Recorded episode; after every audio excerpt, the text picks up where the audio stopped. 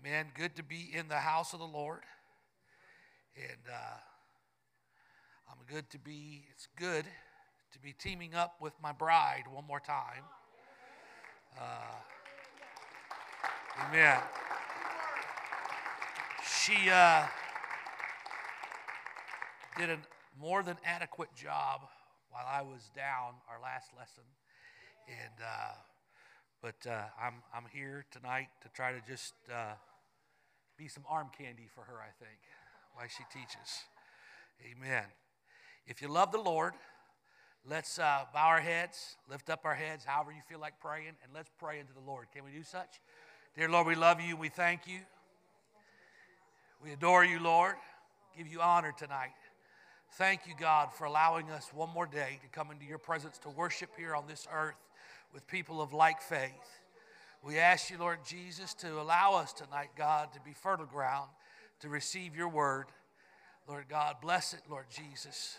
Let it bring a bountiful harvest to my soul. In Jesus' name we pray. Amen and amen. If you love God, you can be seated. Amen. So, we are going to be covering tonight uh, another portion of our Christian lifestyles lessons that we have been teaching. And uh, we're excited to be doing these. We'll probably have uh, probably two more sessions with this uh, before we are finished. Um, but I think it's an important thing to teach today uh, that we should know. Amen? So tonight we're going to talk about attitude. So, buckle up. The attitude is an inward feeling that's expressed by outward behavior. It's an inward feeling expressed by an outward behavior. That's why when somebody has an attitude, it can be seen without even saying a word. Every parent with a teenage child or had a teenage child knows exactly what I mean.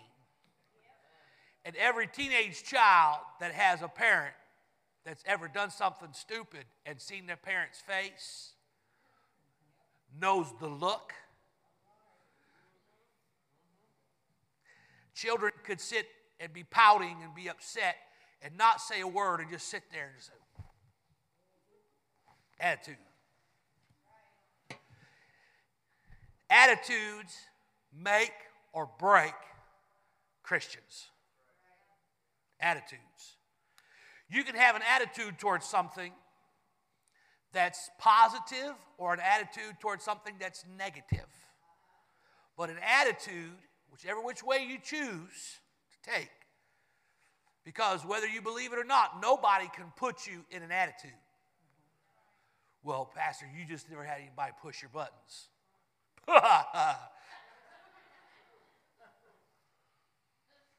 well, you just never had anybody do you wrong. People can put you in an attitude, or you can allow yourself to overcome that and have a better attitude. People have attitudes today in different ways. And as Christians, there's a couple of attitudes that we really, really need to stay clear of. Okay? The attitude of some today in, in church walks is this How much do I have to do to be saved? What's the bare minimum that I can get away with and still be okay with pastor, the church, and God? And unfortunately, it goes in that order. God is not the priority of what we want to be right with. It's pastor, the church, and then God. The attitude of a saved Christian or one that wants to be successful in their walk with God needs to be how much do I have to do to be saved? How much can I do? I'm sorry. Now clap. Now, how much can I do to be saved? Can't read my own notes. What is it that I can do? What is it that I'm able to do? It's a willingness. Again, we go to this, and I, I'm, I need to move, but we are servants. Servants ask, What can I do?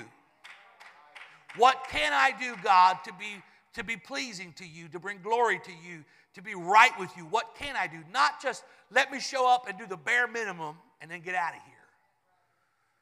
If you live by that type of attitude, that what is it can I do, God, for you? What is it can I do?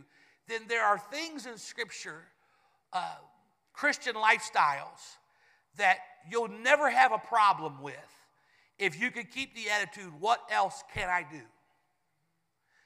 In, in, in, these examples, the emphasis that the Bible places, and we're going to be talking tonight, uh, I'm going to bring up some scriptures, is simply about attitude. Now, the very first part of this lesson tonight uh, may come across, my first part may come across as just talking to, uh, uh, the second part will be talking to individuals, we'll be talking to the women. But this first part goes to, it, it is not gender specific because attitudes can go for anyone. But in these examples in the Bible, it places a, a um, importance on the attitude of a woman. Okay? What is a woman to be according to Scripture? 1 Peter chapter 3 and verse 4 says she's to be meek, but let it be hidden, let it be the hidden man of the heart, and that which is not corruptible, even the ornament of a meek and quiet spirit, which is in the sight of God of great price. And she's also to be submitted. Ephesians 5 22. Wives, submit yourselves unto your own husbands as unto the Lord. The biblical requirement for a woman's attitude are not because she's inferior to a man, but simply because of the order of creation that God has placed. Okay, before you go, I want you to talk about uh, that meek spirit that, that you told me about today, about the meek spirit, the difference. Well, a meek and quiet spirit. Um, when you when you study that out, we, you know, it's some uh, people have taken that to mean that, that, that a woman then should not have much to say, uh, that she should just be silent. And, um, but the Bible, if, if you study scripture, the Bible does not teach that at all. No. Um, it talks about women prophesying and praying and teaching. And uh, we have the same Holy Ghost women do that men do. We have the same power within us that a man has in him. So a meek and quiet spirit doesn't necessarily mean that you are, you know, because, you know, you know good and well some people are going to come to mind that you think they don't have a meek and quiet spirit. They march around barking orders and, you know, you know, you just, I don't know. They just have a lot of attitude. But it's not necessarily about them, about um, a woman just being uh, quiet. Maybe she sometimes needs to be quiet, but it's about, again, the attitude of it. Yeah, she's still submitted to the man, but she shouldn't, you know. Let me give another explanation yes. what we talked about.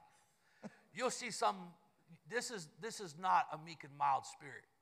When they're walking around all quiet, but out of the corner of their eye, they're looking every opportunity they can to pounce on somebody. But they come across as, oh, everything's good. But there's utter turmoil inside of them because their attitude is not submitted towards mm-hmm. the man, because the Bible says, your own husbands.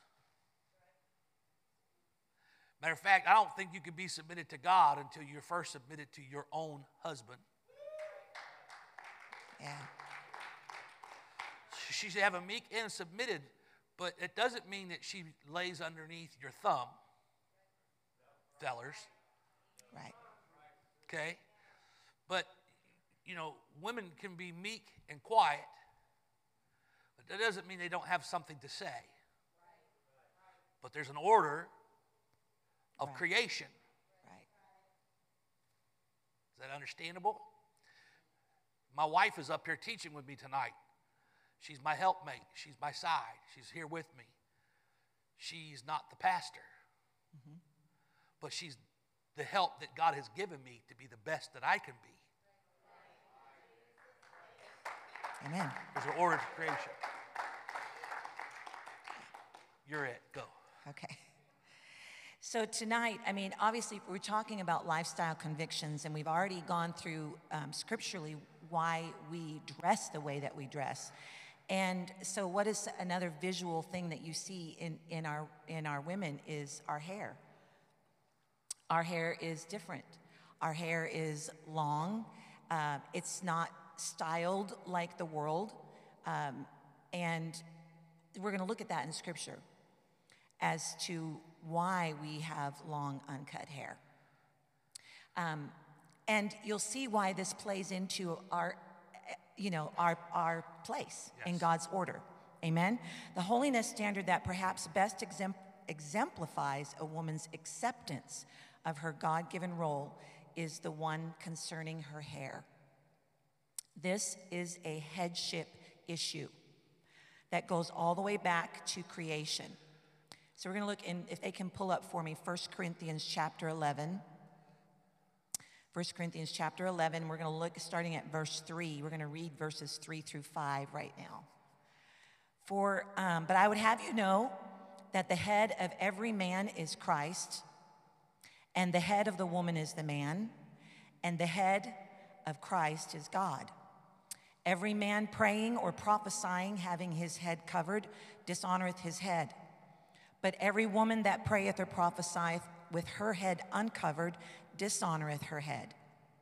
For that is even all one as if she were shaven. So before Paul, this is Paul writing to the Corinthian church, before he gives an admonition to the Corinthian women about their appearance, Paul shows them how they should be under authority. Under authority. Remember several, uh, maybe it's been a few months ago, where Pastor um, preached a, a really great message about alignment. Alignment is so critical, especially, it's always been critical, but especially as we are in the end times. Especially because we are nearing the end of the church age when the church is about to be raptured out of here. We've got to make sure that we are in proper alignment with God and with God's word. Amen. That's really all that matters. And so this tonight, what we're talking about is, is about alignment and about proper alignment and order in God's word. Amen. So um, a submissive heart on the inside will always demonstrate a submissive demeanor on the outside. The problem in the Corinthian church was not with Christian women cutting their hair. Every reputable Bible scholar emphatically states that moral women in all cultures of Paul's day did not. So this is this is not what Paul is really addressing here. We're going to explain things in clear detail, okay? The problem was that Christian women, enamored with their newfound freedom in Christ, were no longer wearing veils as their culture demanded. Keep in mind, uh, these, these, this is, this is the, the church is new. The church is new at this point. Amen. And, and now Paul says there's neither Jew or Gentile, there's neither bond or free, there's no, n- nor male nor female. And so women have, have found a newfound freedom. And so there's an issue here with this Corinthian church when it comes to wearing, as according to culture, that they would have been wearing a veil. Multiple cultures from different areas coming in all together to the church. Paul was having to address issues where the church takes precedent over culture. Well, and they, but he's addressing the fact that they, that they were wearing veils to church. And the ones who did not wear veils um, identified them as something else. Let me explain. This unintentionally identified them with the heathen priestesses in the local temples to Apollo and Aphrodite, who offered their worship bareheaded, meaning with no veil, or, and with disheveled hair, and thus by association with the hundreds of temple prostitutes who even cut off their hair to offer it in sensuous religious rites or sacrifices. This is not something that, uh, you know, we just dreamed up in our head. If you look at history, the goddess Diana, who was a problem back in Paul's day, the goddess Diana was a problem, and the, the, the, women would sacrifice, literally cut their hair off and offer it as a sacrifice to Diana. Okay? And the women who did not wear veils in this culture, in this time period, and they, who did not wear veils were temple prostitutes. And so Paul is addressing this issue to this church at this time that you, you need to wear the veil. This isn't a universal teaching from, you know, uh, for all of time, but for right at this time, because it's, it's an important issue, these women need, you need to wear your veils because if you don't, you're going to look like you're going to ruin your testimony. People are going to think that you are temple prostitutes. Okay? So it's important to understand that in this chapter 11, what is commonly referred to as a hair chapter, but really it's a chapter about God's order and authority. Submission, yeah. Right, and submission. Um, that it's not about it's not just about uh, about having long hair and about having uncut hair. It's he's also addressing a minor issue. Let me explain. In the Old Testament, they didn't have to wear veils. In the Old Testament, prostitutes wore veils. But now we're in the New Testament. And now the culture is that you do wear veils to church if you're if you truly are a, a spiritual godly person. You do wear veils. Now we're back at, now we're in this culture and now we do not wear veils. Everybody understand we're all on the same page so far? Okay, we're on the same, we're gonna, don't worry, we're, we're getting somewhere. This is why Paul tells them in the same epistle all things are lawful for me, but all things are not expedient. All things are lawful for me, but all things edify not. And that's in 1 Corinthians chapter 10 and verse 23. All right, go Some ahead. things, Paul saying, I can do everything I want to do, but not everything is edifying. So there are some things that we don't do because it does not edify. People say, well, why don't we go here and why don't we do that? We can, but it doesn't edify, doesn't Mm-hmm. glorify, it doesn't bring beauty to the God because we don't want our good to be evil spoken of. So we, we pull away from these things. Paul teaches the Corinthians that a man should not worship with his head covered, and while a woman should wear a veil. These customs indicated in, in the Corinthian culture at that time modesty. Right. Okay? So Paul was talking about modesty in the Corinthian culture. And if a woman refuses to wear a veil, Paul says she might as well cut her hair or even go to the extreme of shaving her head because she's already bringing shame to herself and to her husband. Right. And scholars agreed that these women would never even think of cutting their hair, never even think of it. Paul had made his, had made his point. He'd made his point. And something that needs to be brought out tonight, that needs to be talked about, is that rebellion, even in a minor area, just a little bit of rebellion, it's still rebellion. Right. Well, my hair is, is long, but it's trimmed. Rebellion in the smallest form is still rebellion. Okay. 1 Corinthians 11 and 6 says, For if the woman be not covered, let her also be shorn. But if it be a shame for a woman to be shorn or shaven, let her be covered. Is it a sin or just a shame for a woman to cut her hair? The word shame comes from the Greek word A I S C H O R N, which refers to something that is a disgrace. Okay? It is the neuter form of A I S C H R O S, which is translated filthy, or that which is opposed to modesty or purity. The word shaven should be self explanatory. It means to cut near the surface, make bare, or smooth. But what does shorn, Greek, K E I R O, kiro, mean? Most scholars and translators see it as a meaning, as it meaning cut with shears or removed by cutting, which specify without specifying how much. Okay? In other words, cut is cut. Cut is cut. It seems that hair is shorn if it is cut at all, according to Scripture. However, to be sure, we'll need to look beyond this verse a little, a little bit further. 1 Corinthians 11, 7 through 9. For if for a man indeed ought not to cover his head, for as much as he is the image and glory of God, but the woman is the glory of man. For the man is not of the woman, but the woman of the man. Neither was the man created for the woman, but the woman for the man. Okay? So, with that being said, well, we'll wait. I'll, I'll, I'll wait. We'll, we'll go on. I don't want to get ahead of myself. So the woman, the first woman, was made from the man, right? Yes, from the man. He was made in the image of God. The woman was made out of, from the image of the man. But then, so that's what that verse says. But then, every single man born since then has been has come from a woman, right? True.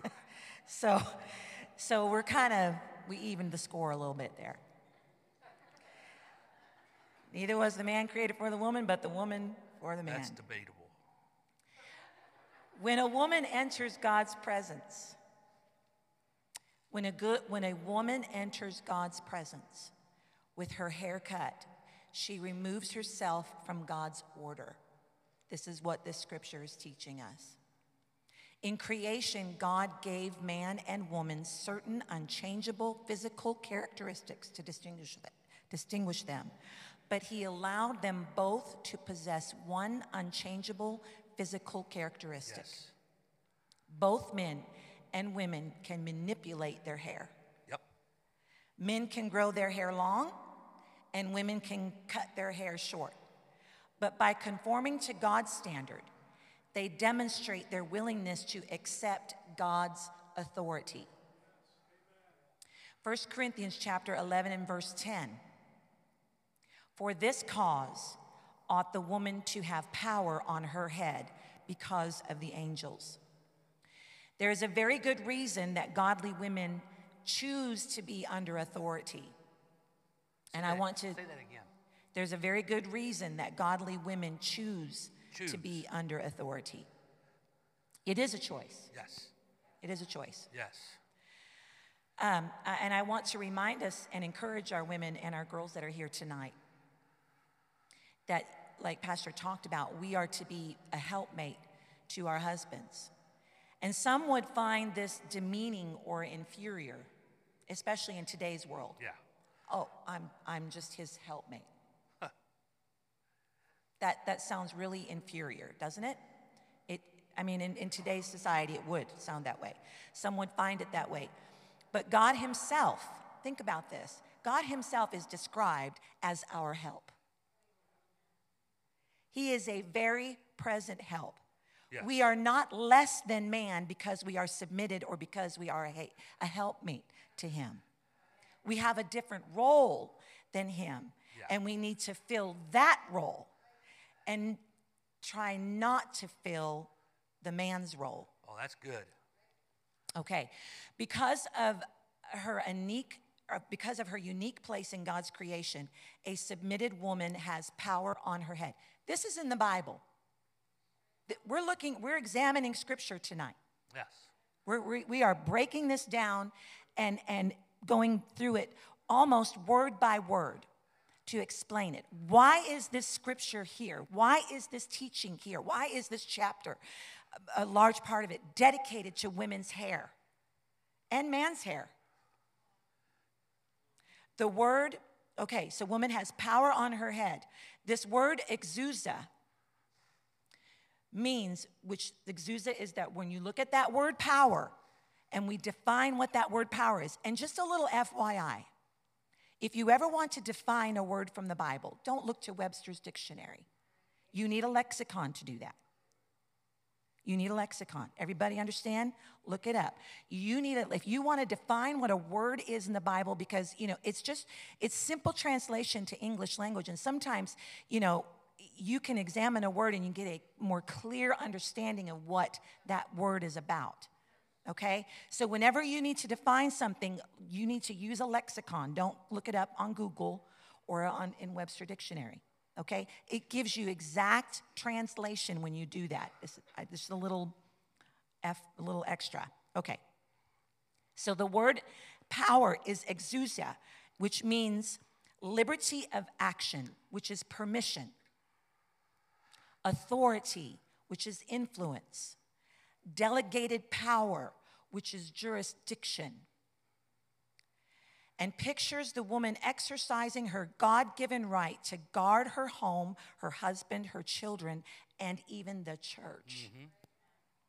A godly woman's uncut hair is the mark of her authority in the presence of God and in the spirit realm.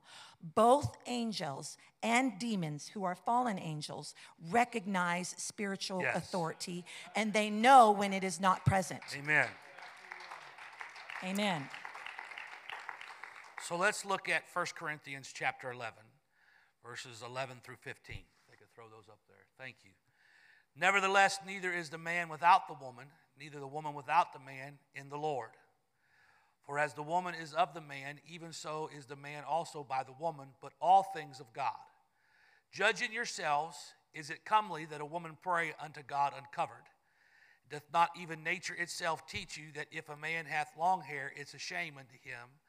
But if a woman have long hair, it is a glory to her, for her hair is given her for covering. Paul moves the crux of the matter by exhorting the Corinthians to judge in yourselves. That's what he says. And after everything Paul has taught, the only logical conclusion is that it's not comely, becoming for a woman to worship if she's not if she is unwilling to submit to authority by wearing a veil.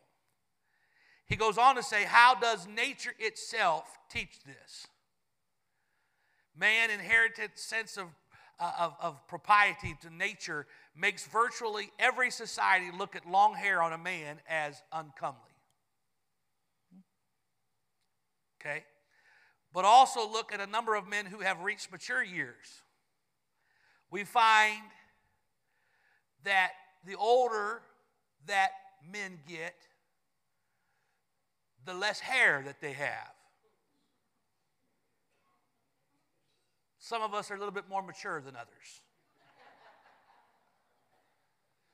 But nature itself begins to show that the older that we get, the, the hair starts to come off.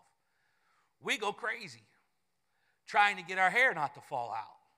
Special shampoos, special conditioners. We've even got crazy that we have this stuff that we spray on our head to make it look like we've got more hair. Some of us are just happy. You don't need to put a doily on a marble countertop.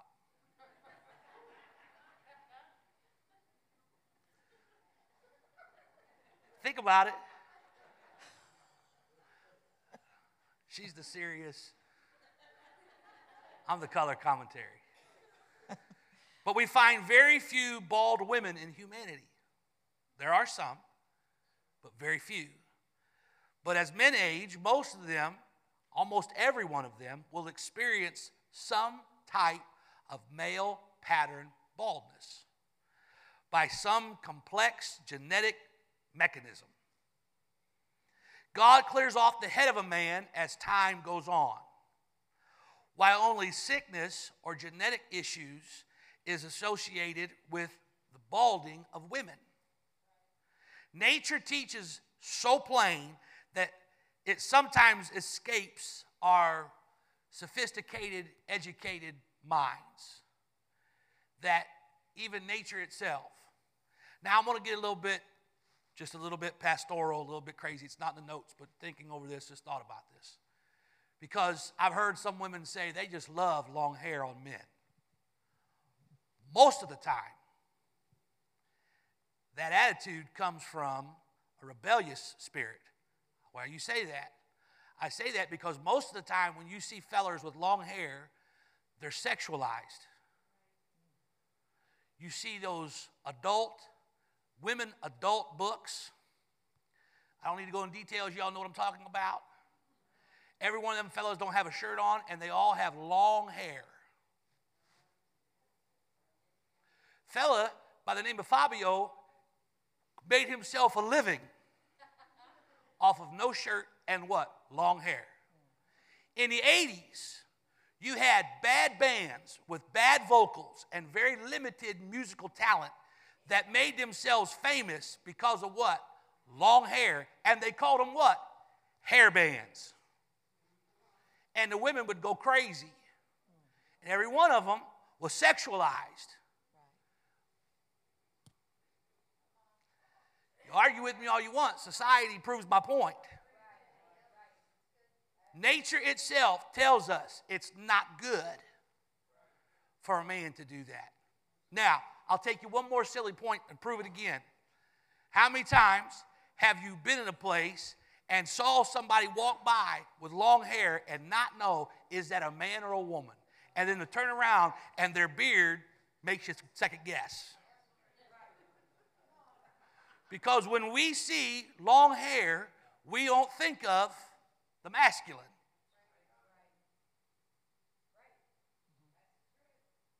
Make sense? Okay. That makes good sense. So the word glory or doxa, D O X A, means a good opinion resulting in praise. Literally, God has a good opinion of her. The word also expresses how the woman's submission in having long hair reflects God's glory. Again, glory, beauty of God. How long, though, is long? The word koma, K O M A, or, or kome, K O M E, translated long in verses 14 and 15, literally means uncut. And let the hair grow. Right. The verb implies a condition which remains to be seen. Now, as a pastor, I've been argued with this from every angle you could come at. And so I did some research and I asked professionals. Professional meaning people who cut hair for a living. And I asked a question because I've been told that if I trim my hair, it'll grow. That's a myth.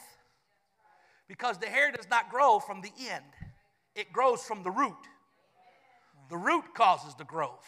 When you trim it, you're not, what makes it look healthy? No, you're not making it look healthier. You're making it look more stylish to the world's aspects of what is stylish, what it's not. And I've had women have come and argue with me, well, I have bad hair.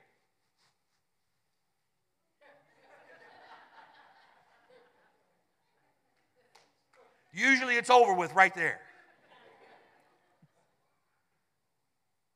But going against Scripture and rebelling against what Scripture tells us does not make it right because within you, you find yourself looking more like the world mm-hmm. and being accepted more as them as beautiful. Again, the Bible teaches us separation from the world, right. not acceptance of what they feel is right or wrong. Amen. The verb implies a condition which remains to be seen. If a man continues to have short hair, he regularly cuts it, he maintains his authority in the presence of God and is not shamed. Right. Well, how long is long hair? We had this conversation today because I knew this would come up. Somebody was going to ask it. Well, how long is long hair on a man? Well, when your hair starts to hang, it's too long. When you have to do this, put your hair over your ears, it's too long. When it starts to look like a bob on a woman, it's too long. When it's business on the top and party on the back, it's too long. And I'm going to take it a little bit further because this is something that bothers me very much. Because we as apostolic Pentecostals will come down on ladies, but we don't talk about the men. If you let your hair grow out really long so you could comb it over and try to fool everybody that you've got a lot of hair and it's called a comb over, you're wrong. Not being silly, I'm being serious. Because I've seen some really holy men that want to talk about a woman shouldn't have cut hair, but if they would ever let their hair be unsprayed and let it go down, it's probably down to here because they take it and they twirl it around to make themselves look like they've got hair. It's just as wrong. I'll preach it to you, serious. A little bit of rebellion. Y'all laughing, but I'm serious. Stop it. Similarly, let me move on. I will hear about this later, Ada. Okay. If a woman continues to have uncut, therefore long hair, it is a glory to her and she maintains her authority in the presence of God. All right, I'm going to stop. Okay. I can't compete with him. I, it's not a competition, honey. I'm the business and he's the party. I That's don't know. right. Pastor Mullet Pastor and Sister Mullet. Oh, so, but you did kind of touch on it a little bit about, you know, hair in our society, and we we we brought up in in talking about apparel and things like that about how, you know, things were a certain way in human history for 5900 years. Yes. Think about that. They were a certain way consistently for 5,900 years, and about 100 years ago, something switched, Yeah.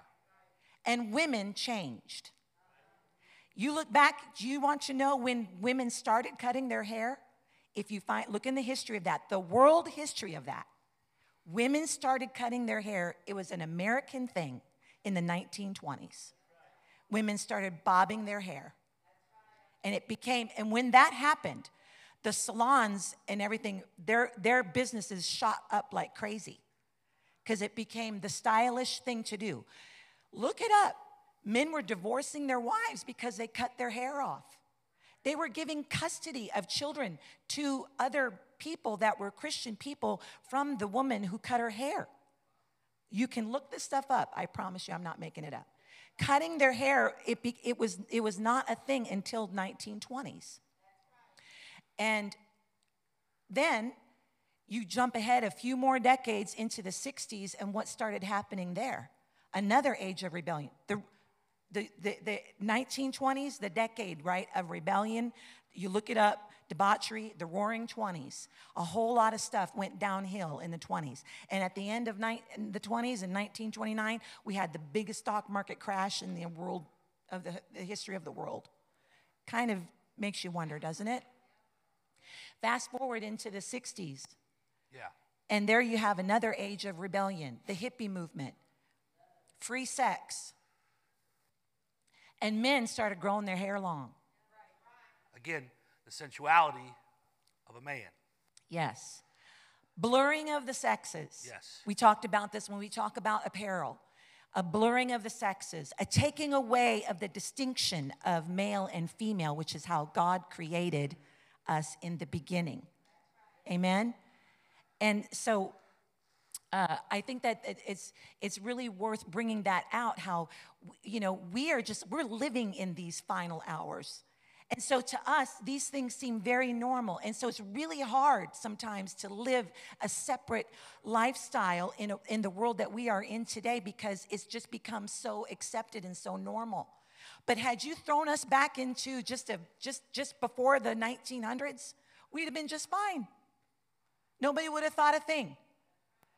But if you're, but so it was very easy to line up with the Word of God when it came to our appearance. Now it's become exceedingly difficult to line up with the Word of God because we stand out like crazy. Yeah.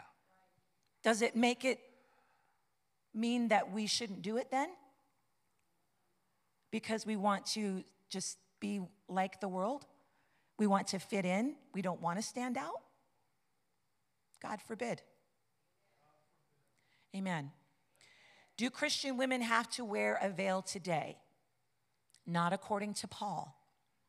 As he concludes his teaching on authority and the cultural necessity of wearing a veil, he reminds the women that their long hair is their real covering. The reason that the veil is even talked about here is because this was the Corinthian custom during this time period. As I said earlier, if you back up to the Old Testament, the women did not wear them as a general rule in that time period. And we do not wear them in this time period, okay? But in that time period, they did. And for the woman to not wear a veil at that time period would have made her look out of line with her husband, and it would have made it look like she was a prostitute and was going to a church or to a temple where that was what they wanted, okay? So it's very uh, important to understand this teaching in this chapter.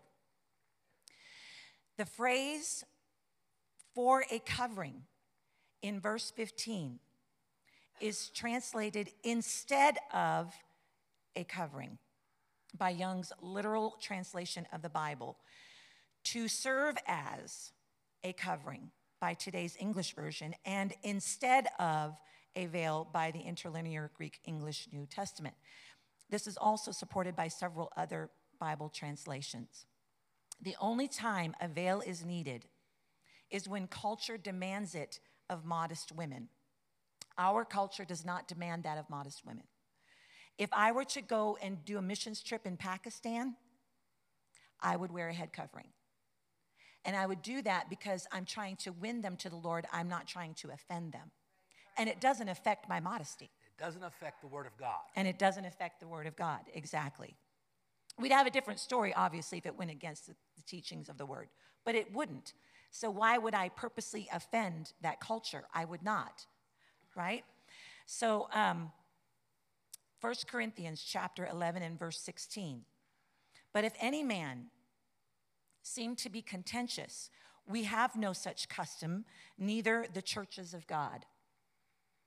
Paul is saying here, if any man, because some people are going to throw in your face, okay, well, we don't have that custom now, so it's okay.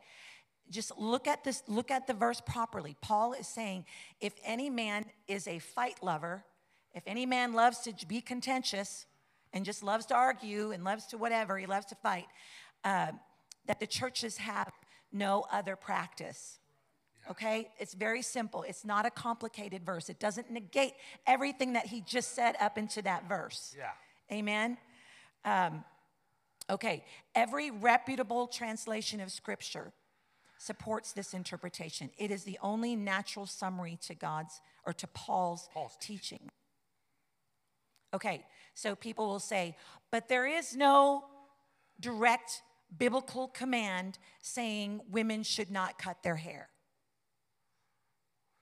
Paul says in 1 Corinthians chapter 14 and verse 37, two, three chapters later, Paul says, 1 Corinthians 14 and 37, if any man think himself to be a prophet or spiritual, let him acknowledge that the things that I write unto you are the commandments of the Lord. So it's teaching us right here that what Paul is stating, what he is writing to the, to, to the Corinthian church, they are the commandments of the Lord. He's heard from the Lord to give these things to the church, and we abide by these things still to this day. Yes. Amen. Can I just throw in here? I found this very interesting. Maybe, I'm sure many people in this room maybe have had no have had no dealings with witchcraft or the occult or anything like that. But I encourage you if you if you have if you want to do further study on hair and uh, uncut hair in particular, maybe look at the occult and see the significance that they put on uncut hair that it provides strength, that it provides safety from the spirit realm. There's, we could go down another route here. You know what I'm saying? Because we, we think that this is just, you know, that this is just some light, uh, kind of unimportant thing. And does it really matter if I cut my hair, if I don't cut my hair, or whatever? But there's things that are understood in the spirit realm that are understood amongst other ranks in the spiritual realm that the apostolic Pentecostal needs to understand too. The significance and the importance of it uh, is far deeper than what most of us really realize. Amen. We, yes. We found this out because years ago, at first, when we first got into ministry, we uh, came in contact with a woman from Missouri mm-hmm. who was not a wannabe witch, not a uh, let me look on the internet and find a few things. I'm talking about she was in a major coven. Um, it was the real deal. And she was trying to get out. And the Lord brought her uh, to us. And we went through, you talk about spiritual warfare, we went through spiritual warfare for quite a while on this. And one of the things that she brought out was about this was about here. I just I just remembered this, mm-hmm. and uh, uh, they you know it was one of the things that she asked us about. She had found a little bit of a apostolic people and had a little bit of contact and asked about it, where we fell on it because in the coven they did not, but if they sacrificed, hear me now, human sacrificed. That was one of the things that they would do is they would shave the woman's head So I'm just reiterating her point, not saying I heard all this on Wikipedia or a documentary. I heard from the witch's mouth herself. Now, fast forward, she was baptized in Jesus' name, filled with the Holy Ghost, and as far as we know, still living for God in southern Illinois. Go ahead. Amen. Sorry, I had to throw that in there. Not at all. Amen. But I'm not convicted about holiness standards. Oh, I'm not convicted. Remember, we talked about there's three things that teach us about lifestyle convictions. The Holy Spirit that is within you yeah. will teach you. Amen. Proper teaching of the Word of God. Amen. Teaching. What else? There's three. Pastor. Yes, prop, that's proper teaching. Well, back up in our notes and you can find it. There's three things. Sorry, y'all. Okay. I just lost my place, honey. Your lack of convictions. Okay. Well, I just got rid of it. Here, help me. Here, can you? Yes, I'll Okay. find it. Go, go off of mine. Okay. Okay. I'm not convicted about holiness standards. Your lack of conviction does not give you permission to ignore or rebel against the Bible. Amen. Amen. You must ask yourself what is the final authority for how I live? My feelings, my convictions, or the Bible? What has the final authority in my life? Feelings are deceptive, Yep, but the Holy Ghost will never lead you contrary to the Bible. it's true. Amen. How many times have our feelings got us in trouble? Yes. Yes, absolutely. But I love her. But I love him. If you go down this path, you're going to find yourself in a world of hurt. But my feelings say, I love him. Fast forward 15 years later, and I'm able to say, I told you so. Because feelings will deceive you. But the Word of God is not about feelings, it is the creative Word of God that brings life and keeps us from hell. Amen. You're back it.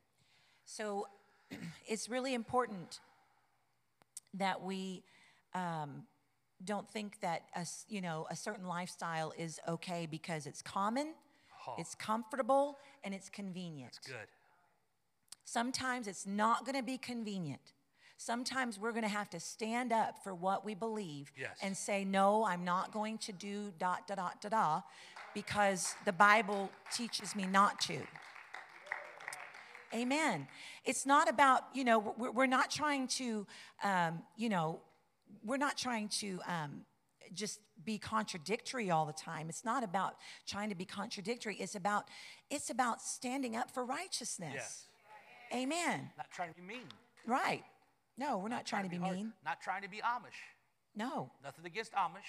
Right. But that's what, I mean, I've, I've just had this argue with me before. You just stuck in the, the, the 1800s. That's not it either. We're trying to stick to Scripture. And again, we go back to uh, the Gospels introduce us to Christ. Acts tells us how to have a relationship with Christ. But the epistles teach us how to live with Christ. Right. to reach revelations when we go home to Christ. If we take out any part of that, we're going to miss out on the end. Because just knowing Him in a relationship and being saved does not continually keep me saved when I still can go back to the world because my flesh will cause me to sin. But I've been dunked in water. Jesus' name's been said over me, and I've, you know, spoken tongues. I'm all good. No, because your sin, your, your, your flesh can still take you to sin. People in the church can fall away from the church, Ananias and Sapphira. So we, we have to continue to delve into Scripture to keep us, what will keep us from being in the world, of the world, and going back into the world. Amen. That's it. And what will keep us safe in this last time, in this final hour, I strongly believe this is why we're seeing such an issue, is submission. Yes. Submission. If you are submitted to the Word of God, if you are submitted to the man of God in your life, we're not talking about some crazy cult, okay? We're talking about a man of God, a man of God. If we are not submitted to a man of God, we can get lost. We can be deceived. We can be taken out from under that covering. If you are no longer submitted to that, if you step out from underneath that covering, you remove that, that covering from you altogether. And anything can attack you. Yes. Anything can come after you. You are you open yourself up to anything. Amen. So, Yes. Going on to, okay. So these concepts have absolutely nothing to do with a biblical relationship with God, talking about things being comfortable or convenient or common. It's just the way it is nowadays. It's not com- common. Eh, well, when you have a relationship with somebody, mm-hmm. there are times where they will irritate you. That doesn't make you stop loving them. Sometimes things that you do in a relationship, you're not convenient, they're not common, and they're not comfortable. But you are in the relationship. And you, for you to continue in a relationship, there are times where you're going to have to take your will aside for the, for the uh, ongoing of the relationship. But I want my socks right there. I don't want my socks right there. I want the downstairs to be made up in, in Buckeyes. And guys will say, why can't you have that? Can't you have a big old, you know, Brutus the, uh, the Buckeye on the, the wall down there. I still don't understand that. But she says it's not pretty. So what do you do? Do you argue with it? Do you make the house contentious? Do you sit down and say, well, I, you know, I- this is the way that I want it. That's just the way it's going to be. Get over it. That's a very cold relationship. But in a relationship, there's always going to be some things that you give and take. Why? Because it's important to me to be in the relationship. There are things in my flesh that my flesh will always fight against. And Scripture has put up uh, fences and boundaries to keep us from going in places where our flesh takes control. Don't always like it, don't always understand it, but they're there for a reason. And when we continue to move the fence farther and farther away, we find ourselves in the danger zone out of where God placed the boundary. So I'm asked a question, and we, we talked about this today in studying for tonight. Because the question, and I'm, I'm just going over questions and things that have been brought to me, is how long is long? Bible tells us if it's uncut, it's long enough. Everybody's hair does not grow the same. Right. Someone, they may have uh, hair might be an inch, an inch and a half long. Some may have hair that drags the ground. But it doesn't make it right or wrong because it's thick, luxurious, dragging the ground, uh, gold streamed within it, you know, shining bright, and it, it's sparse in just a little bit. It means human hands have untouched what God says is to be done. Glory. Amen. So, nature, hopefully, I bring this out. Nature tells us what's right or wrong for a man's hair. It's, wrong- the Bible tells us, Paul taught us, that for a man's hair to be long, nature itself teaches us. So, nature helps our hair to grow. And the aspect of what we know is right or wrong, according to what is long in Scripture, is nature tells us by the length that the hair grows. So if you see a woman whose hair is uncut but it's short, does not make her wrong. It's the uncut is where the principle falls. So for us to be right with God, we have to follow all the principles. So let's go into this. I'll stop.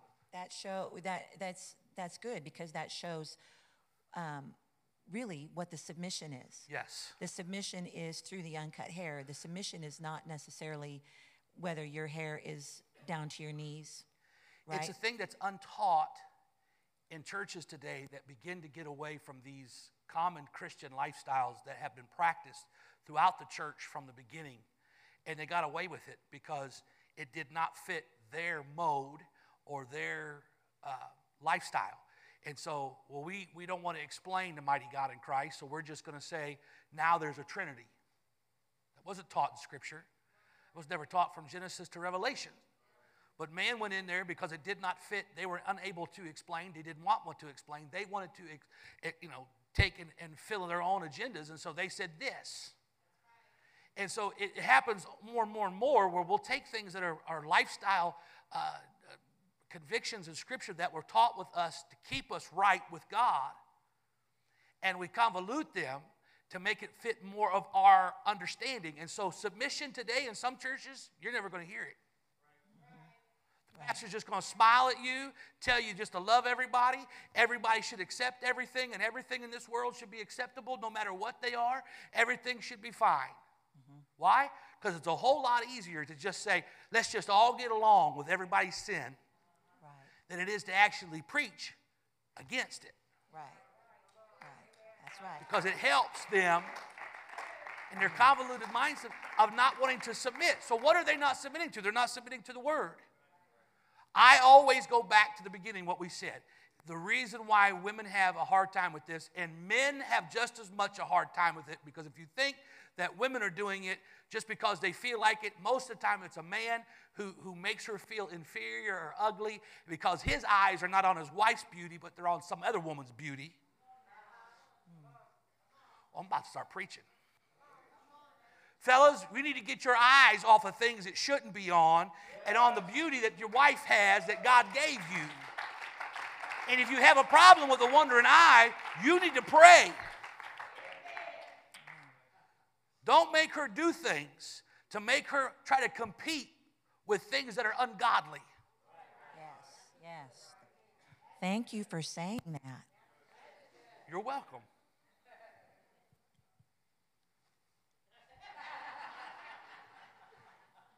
Christian women do need, Christian women need to have uncut hair because. Okay? You ready? Yep. All right, number one, it demonstrates her acceptance of her God given role. Right. Number two, it demonstrates her submission to her husband or father if she's an unmarried. Yes. Right? And if there's no father, well, then she's just flat out submitted to the word of God and the church and her pastor. Yeah. Amen. Number three, it brings permission, influence, or jurisdiction in the spirit realm. She has power because of her submission. Amen. Power on her head because of submission. Yes. Number four. Amen. You want to talk about apostolic authority, women? Amen. Number four, the holy angels observe a woman's Time out. Yes. You hit a nerve. Because it seems like in the church today we have a thing where a lot of ladies that are married with unsaved husbands are in church. Ladies, let me just preach to you something. Stay submitted. Submitted to the Word of God, submitted to the man of God if you ever want to have your man ever find God. Because if you're not doing that, if you talk about the church in a bad way, you talk about your pastor in a bad way, you talk about the things that the church teaches in a bad way, why would he ever want to come to something like that? But you keep on living it, you keep on loving, you keep on uh, uh, staying straight with the Word of God and stay submitted, and you'll find the power on a woman's head. Because there's a whole lot of fellows that are here today because a woman prayed them right here. That scripture literally says that if a woman have an unbelieving husband that he can be saved because of her conversation right. and that word conversation is lifestyle yes amen so now's not a time to you know look more like you used to look before you came to Christ. Now's the time to show him this means something to me. And I'm going to tell you something any man who truly loves won't care one bit. He'll love her just because. And fellas, if you have a problem with that, then you need to be here in the next couple of weeks and get straightened out on that. Amen. Are we, are we going number four? Yeah, number four is the holy angels observe a woman's submission to God's authority. Number five, it is a disgrace or a shame, the Bible says, before God for a woman to cut her hair. That's what the Bible says. Number six, nature or instinct teaches us these principles. Number seven, it maintains a definite line of distinction between male and female. Wow, ain't it something that Paul, way back then, was teaching us stuff that we are suffering with now? Yes. And like we said, this, this, is, this is the battleground today. It is something that literally they This is- fight we're from fighting the, it today bigger from the ever. elementary school to the Yeah. high school to the college and on. There is a battle between the, the, what is male and what is female. yes. There ain't no, I'm sorry, I argue this is on tape. I'm sorry, I'm to say it. There is no way a five or six year old or a four year old has any clue unless they've been manipulated by an adult on what is male or female. Amen.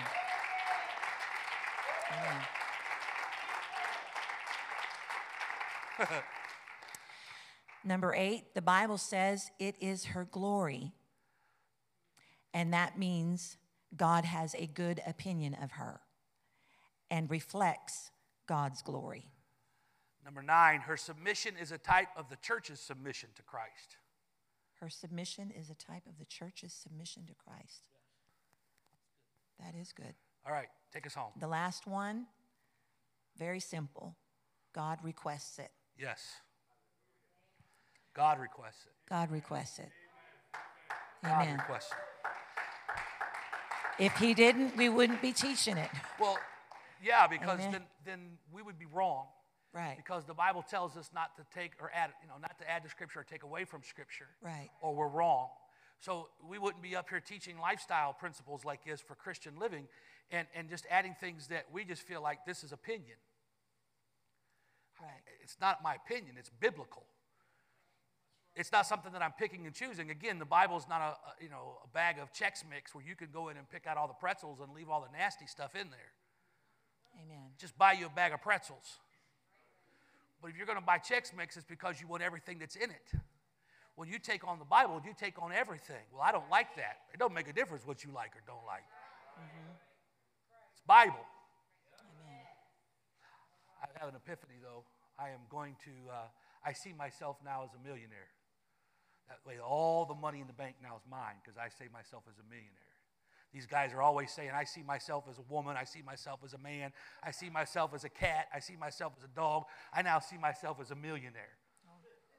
So everything belongs to me. That's funny. But this is the same line of thinking. So what we're teaching tonight is not only a biblical principle about uh, you know glory and submission, but it's also the difference between uh, male and female. Anything you want to add, honey? Yes, I remembered what the third one is okay. the Word of God. The things that teach us, the, the things that teach us is the Spirit of God within us, spiritual leadership, and the Word of God. I was, Amen. that's good. Amen. Amen. I, I, I'm. Uh, And they should agree. they all three should agree. They with all three should should agree. Yeah, they should never argue with one another. Yes. Man, uh, I, I, I'm, I'm enjoying teaching with my bride on these. Um, uh, it's, it's been nice, and we've got a, just a few more weeks that we're going to do. I hope that you're still liking it. Um, heard from somebody today that lives in another state that has been watching these on, on Wednesday night, and they caught up yesterday with the last one that you taught by yourself, and they just said how much they've enjoyed these and how they've blessed them and helped them. So uh, I'm hoping that you are here are catching what we're saying. Now, we always my phone is always on. Her phone is always on, and we are always available to take a phone call with a question. Yes. And you could call. If we don't answer right away, we're really good. If you leave a message to call you back. Uh, somebody called me today. I felt so horrible because they was like third in line for me to get back to because I was on the phone for about an hour today talking with someone. Uh, just be patient. But you know, I never we never said this these you know these lessons, but without opening it up to questions, we can take questions outside of here that you can call and ask, and we'll do our best to answer.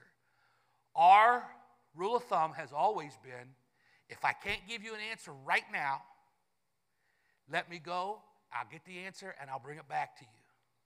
Because I don't want to just give you some answer off the top of my head because I'm flighty enough as it is. It's the reason why I'm a noted preacher. And, and I will get back to you. But if you have questions about anything, we're, we're, don't talk to somebody about it in, in the congregation. If you have a question about what we speak, talk to us. I'm not, you know, mean. She's not mean after she drinks her coffee in the morning.